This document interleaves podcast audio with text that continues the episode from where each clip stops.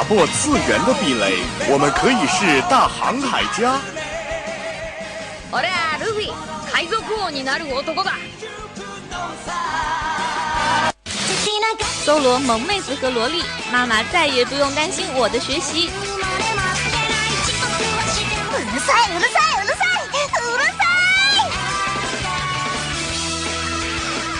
来自大陆、日本、欧美、全世界的 ANG News， 让你的耳朵根本停不下来。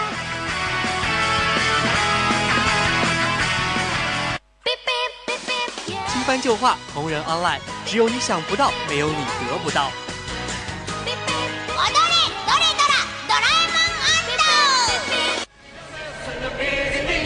你要叫我们红领巾，我们也不是活雷锋。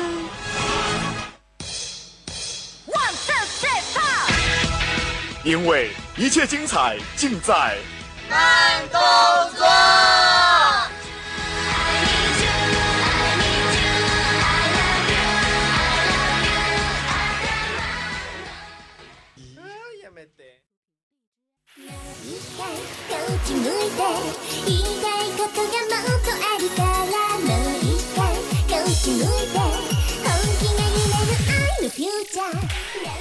皆さんこんばんは，这里是 FM 95.2浙江师范大学校园之声，现在是慢动作的时间，我是今天的主播大兵。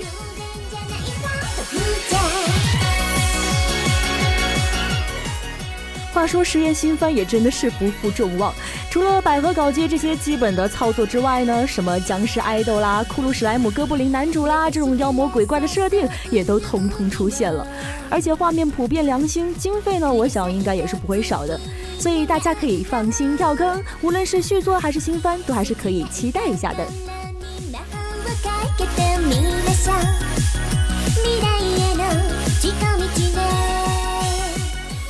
那么在节目进入正题之前呢，依旧要为大家介绍我们今天慢动作的3个板块。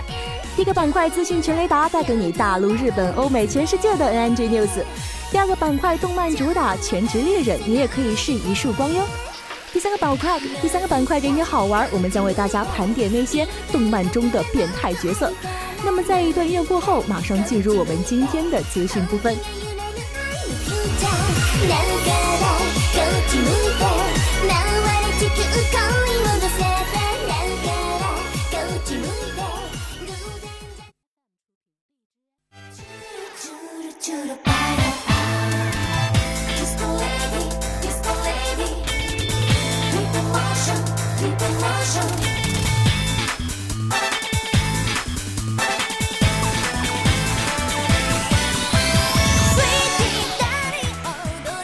随着周刊少年 Jump 的台柱火影和死神的完结，另外一部连载的作品也被搬上了荧幕，没错，这部作品就是我的英雄学院。今天带来的第一条资讯呢，就是关于这部番剧。火影剧场版票房进入北美历代日本动画电影 TOP 10。我的英雄学院2人的英雄是我的英雄学院的首部剧场版动画，目前呢也是正在日本和北美上映。10月9号，我的英雄学院官方推特宣布，剧场版的票房进入了北美历代日本动画电影的 TOP 10。话说这么厉害的作品，我们真的不考虑引进一下吗？而且据悉啊，剧场版动画《我的英雄学院二人的英雄》于9月25号起在北美，也就是美国和加拿大上映，截止于10月8号，票房收入为572万1370美元，约为3957万人民币，获得了进入北美历代日本动画电影 TOP 10的票房收入的绝佳成绩。此外，本作在日本也是超过了16亿日元的票房，而16也恰好近似 Hero 的日语读音。剧场版《我的英雄学院二人的英雄》依然是由我们的骨头社负责制作。剧场版的舞台来到了海上漂浮的人工岛屿 I-Island， 玉骨初九与受到旧友邀请的欧尔麦特一同来到了集结了世界科学结晶的 I-Island。 在最大的活动 I-Expo 的举办途中，迷之敌人来袭，发动了会动摇英雄社会的计划，但是毕竟主角光环在手吧，相信初九同学能够解决这场危机的。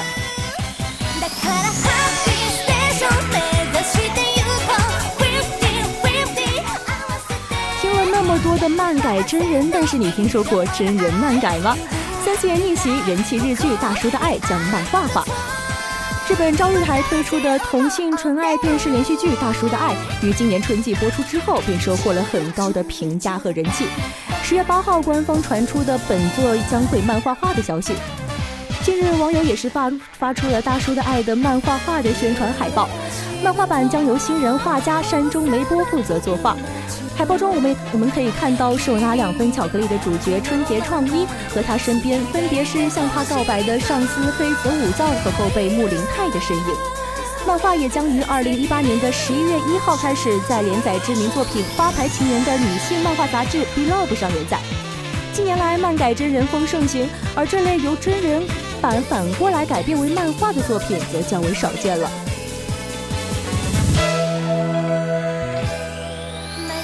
大叔的爱是讲述了喜欢女性而且非常渴望结婚的天空房地产公司业务员春田创一，不但完全没有女人缘，而且还收到了2个处于他恋爱对象圈以外的男人的告白的故事。一位是外表是大叔但却有着一颗少女心的上司黑泽武藏，而另一位是他的后辈同事，备受女职员们欢迎的抖 S 帅哥木林泰。这突如其来的桃花运让春田创一的内心发生了激烈的动摇。一般来说呢，漫改作品是很难达到100%还原漫画，那么这种反情到行之的作品又会有怎样的出奇效果呢？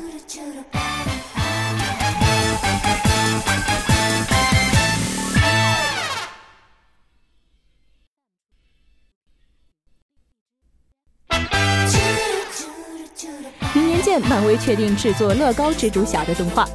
虽然有网友对乐高动画并没有太大的兴趣，但事实上在国外乐高系列一直都有相当大的人气。目前在纽约漫展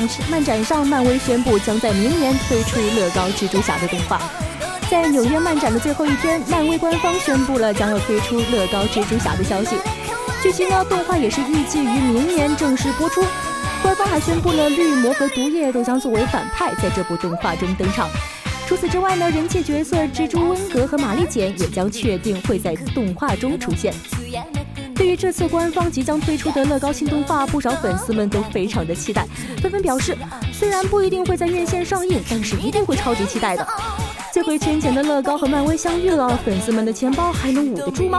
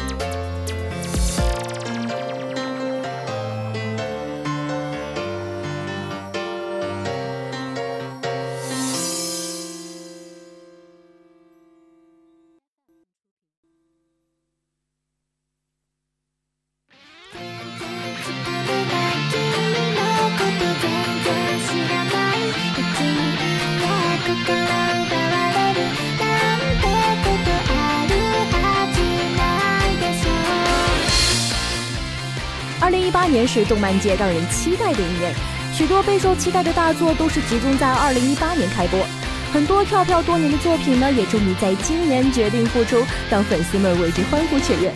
不过呢，确定出归确定出，还是有很多像《一拳超人》啊这样的大作，该跳的呢还是跳了。但所幸咱们的跳票大王富坚义博，终于是把他手头上的大作给放出来了。没错，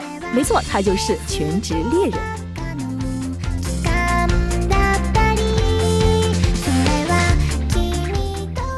知道这个消息之后，多少人是垂死梦中惊坐起的状态呢？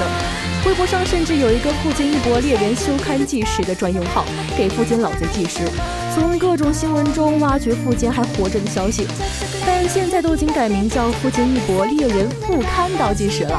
前不久还快乐地数着日子进行复刊到纪实，现在就已经回去躺着看漫画了。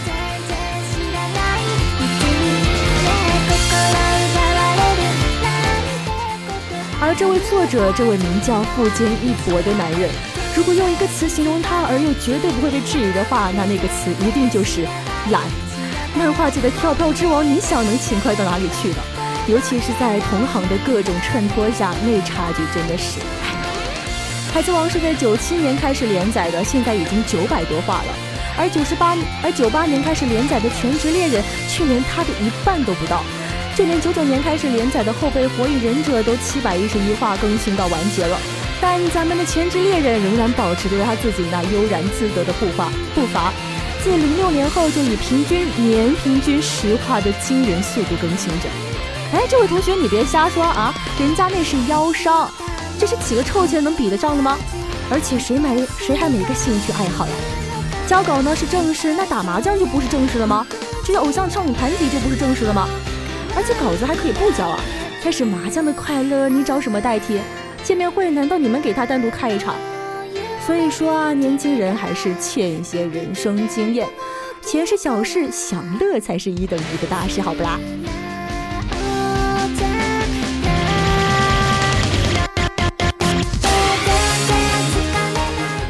海贼王的作者尾田回忆自己在刚入行的时候，就有前辈对他说：哎，尾田啊，你这样下去可不行，休刊率不达到50%的话，你的人生到老可就只有一堆漫画可以回忆了。这句话不用脚想都应该知道是谁说的。不过还好尾田还算是忠厚老实，不然海贼王按照现在这个剧情发展速度，估计是有生之年能不能看到大结局还是个未知数呢。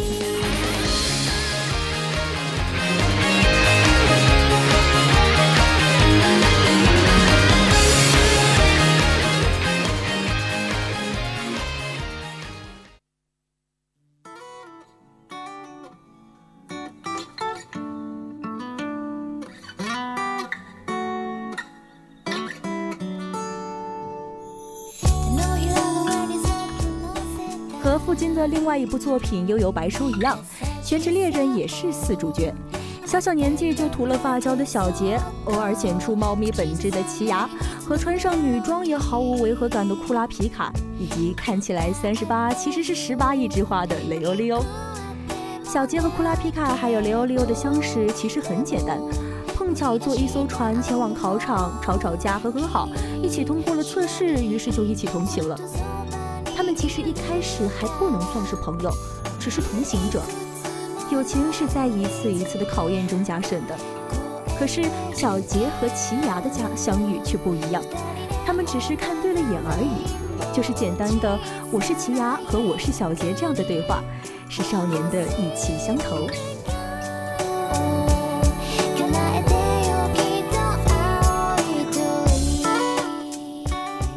所播出的部分都是以小杰寻找父亲为主线开展的，不过与其在这里称其为父亲，不如直接叫他鲸更好。身为父亲，鲸在小杰出生之后就把他丢在了鲸鱼岛，与自己的妹妹一起生活，并且再也没有回去过。他在小杰的心中一直是那张看不清眼的照片，是那辽阔的世界狂奔而从不回头的背影。他没有尽到为人父的任何责任，但又好像清楚地知道小杰一定像他，所以知道自由好奇和不断探索是更为重要的东西。当然他也猜对了，他的离开引起的不是怨恨，而是好奇和向往。他的背影成了一个遥远的站牌，而小杰决定不顾一切地向这个目的地奔去。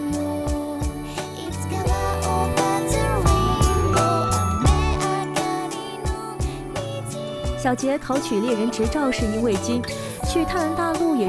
是为了找金，与凯特见面也是猜测金有意的安排，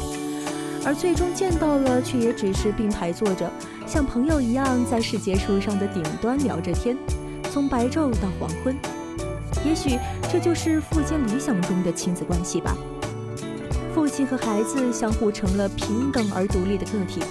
不依赖也不牵绊，所以才能畅谈所有的经历、悲欢与困惑、理想。明明是10年未见的父子了，却好像是多年的至交好友一般，用那样充满希望的语气和鲜活的神经，在友谊梦想世界奇幻中飞翔。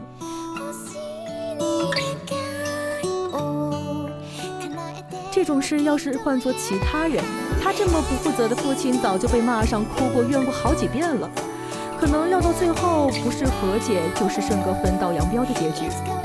不过好在米特阿姨和镇上的人把小杰都保护得很好，大自然生养他，使他拥有极其敏锐的知觉和野兽的习性，世界上的人为规则也绝对进不了他的耳朵，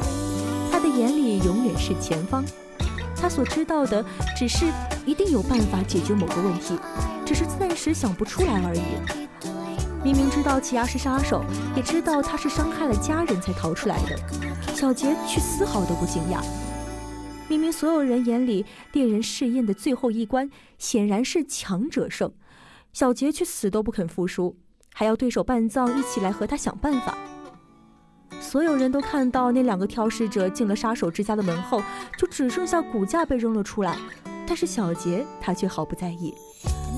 在他的眼里，这只是简单的去朋友家做客而已。面对不可能被打败的卡纳利亚，小杰也是一次又一次的不停的反复尝试，用最拙劣又直接的方式，尽管一次又一次的被打倒在地上，也要再站起来。明明有简单的诱敌方法，他却非要爆炸磨舍的对他使用大招，直到认可他的能力为止，才肯按照计划进行。他固执到近乎顽劣，却也真正拥有一个12岁孩子的无知与无畏。他纯洁的像张纸，是一面镜，给什么就反射什么。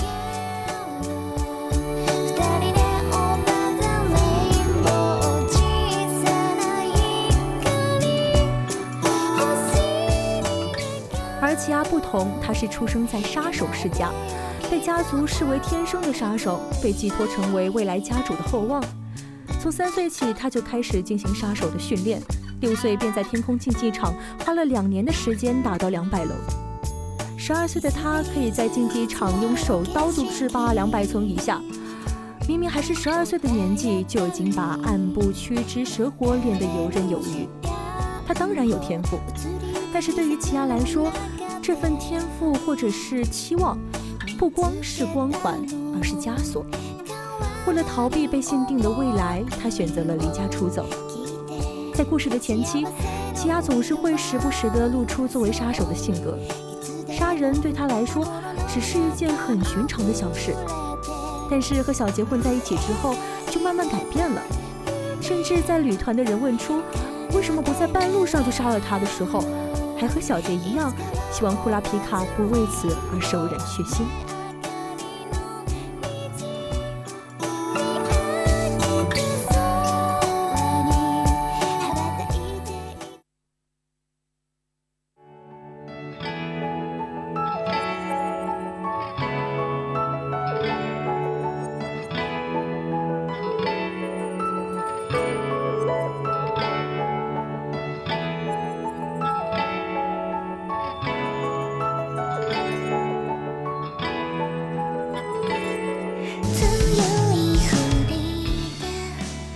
蚂蚁篇刚露出些许端倪的时候，奇亚就在穆老五的指责下陷入自责以及对凯特的愧疚当中。但是当他醒来的时候，小杰却对他说谢谢。他谢谢奇亚及时地阻止了自己，让自己没有成为凯特的累赘。他也打从心里认为凯特这么强的一个人，一定不会有事的。他认可了奇犽的选择，他是和奇犽一边的，就算这只是奇犽因为念真而导致的恐惧而已。由毒药、高压电、疯癫和溺爱抚养长大的奇犽，是生活在黑暗中的。如果说小杰是光，那奇犽就是影。他从小杰身上不断地汲取温暖，所以在面对那张信心十足的坚定的笑脸的时候，奇犽的心里默念道：“小杰，你真像光一样，虽然有的时候太过刺眼，让我无法直视你，但尽管如此，我还是可以待在你的身边嘛。”在奇犽的眼里，小杰是光，而确实的，小杰眼里和身上也都是光和希望。他是一个从未面对过黑暗的孩子，厌恶恶人却也不愿意伤害，总是相信人可以是好的，是可以了解的、沟通的、合作的。所以在得知凯特死去的消息时，他对世界的信赖崩塌了。他以为自己的人生虽然顽固，而且过得横冲直撞，却一直是向着正确的，或者说自己希望的方向前行的。但是这确实是错的。如果说之前的成长都是力量和能力上的变化，那凯特的死大约就是心灵的历练吧。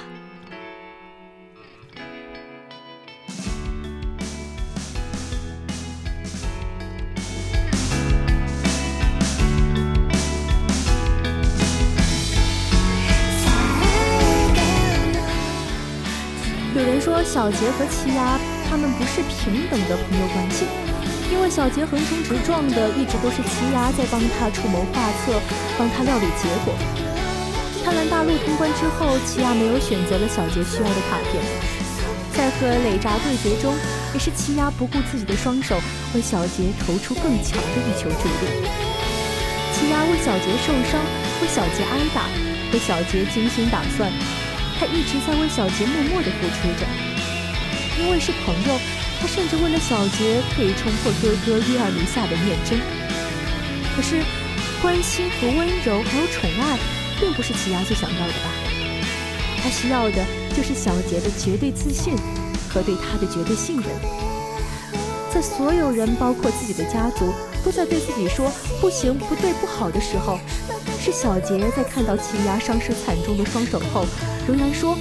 如果不是奇犽的话那就不行。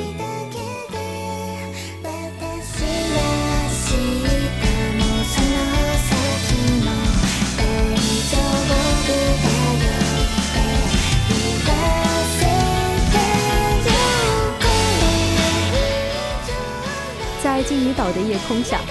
奇犽问小杰接下来有什么打算。小杰说要休息一下，收集情报，去有克星市找金。可是奇犽想不到要做什么。小杰去奏迪克家族找他，只是想给他自己做选择的自由。而奇犽要和小杰他们一起走，也不过是为此而已。对于未来的事情从来没有想过，只是想离开家而已。一路上也不过是围着小杰的目标走而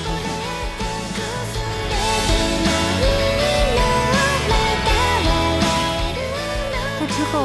你也和我一起吧，跟我一起去各个地方，去见识各种各样的东西。我是寻找老爸，奇犽就是寻找自己想做的事情的旅行，一定会很快乐的。画面停留在奇犽的脸上，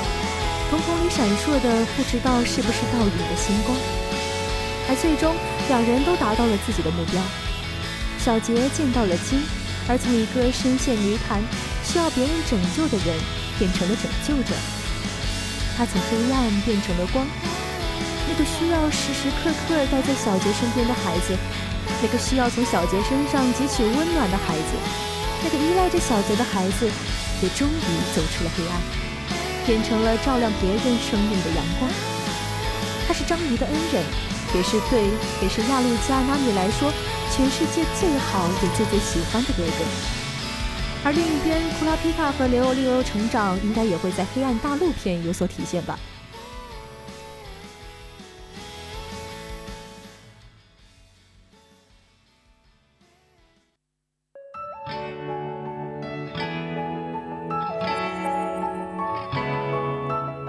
其实呢，讲到这里也还是远远不够的。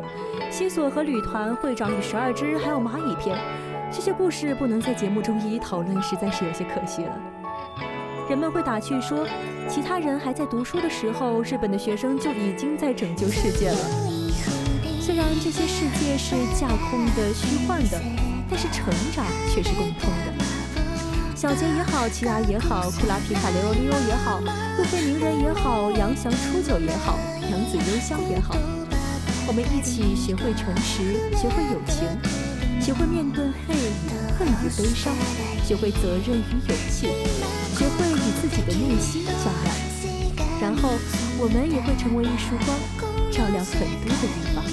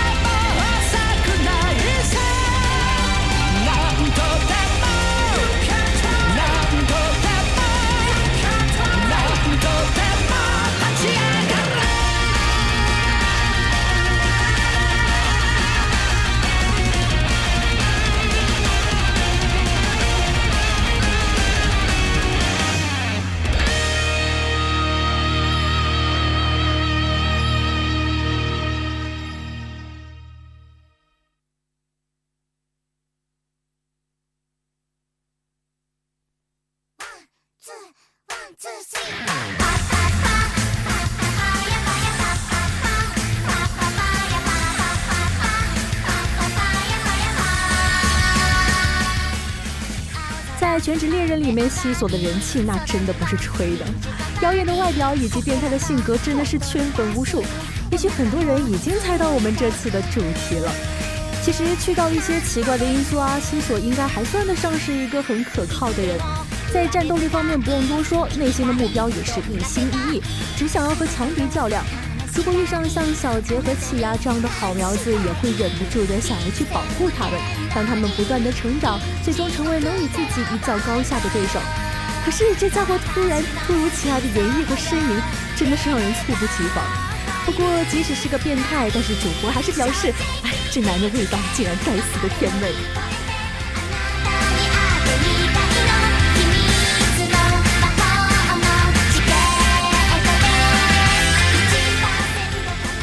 本期的变态角色大盘点的第一位是我们的表面绅士月山席。在东京食尸鬼中见识过月山席的惊人演绎和声音的各位，一定不会否认他的变态属性。在东京食尸鬼中，食尸鬼吃的是人，而月山席作为其中的美食家，大概无论做什么都会有那种想要或者是已经到达极致的人吧，就算是吃人肉也是一样。而月山席对于美食的追求可以说是到达了狂热的地步，他对金木研有着一种执着的变态的爱，而且月山席的战斗力真的是非常的强，这也是他成为美食家的必备条件之一。而且现在想来还真的是让人瑟瑟发抖。不过像这种美食家肯定是看不上我们这种凡人的啦。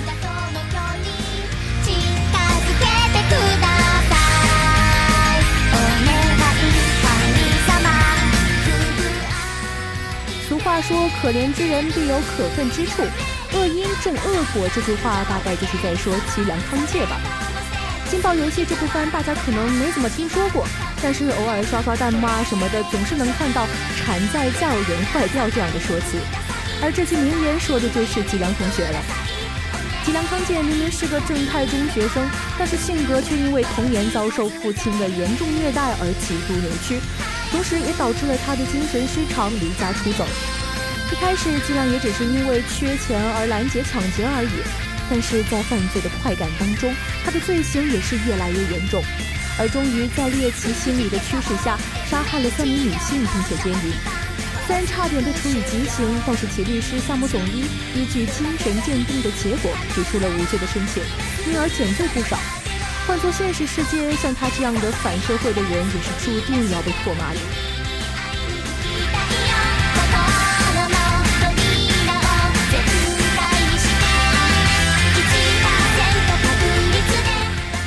男人心，女人身，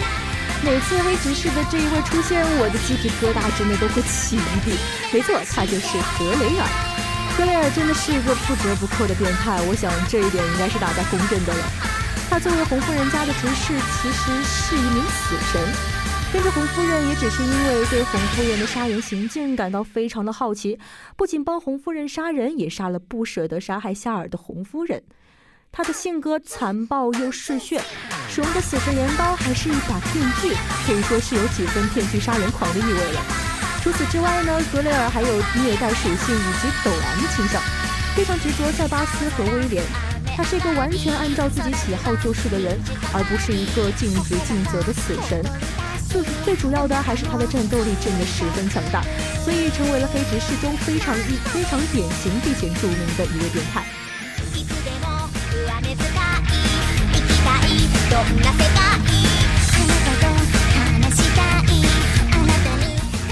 最后一位呢，就是我们60秒里面有50秒都是演绎的玉堂金祥同学。玉堂金祥是一个为了胜利不择手段的人，如果他的母亲没有死去，如果他的童年能遇到其他人的话，那么他也许就不会那样扭曲了。尽管在他的回忆杀中，玉堂金祥已经被洗白，但是尽管如此，他的骑车姿势也是整部飙速宅男中最奇怪的一个。虽然说为了更高的速度把身体往前倾，我可以理解，但是他的舌头，要怎么解释啊？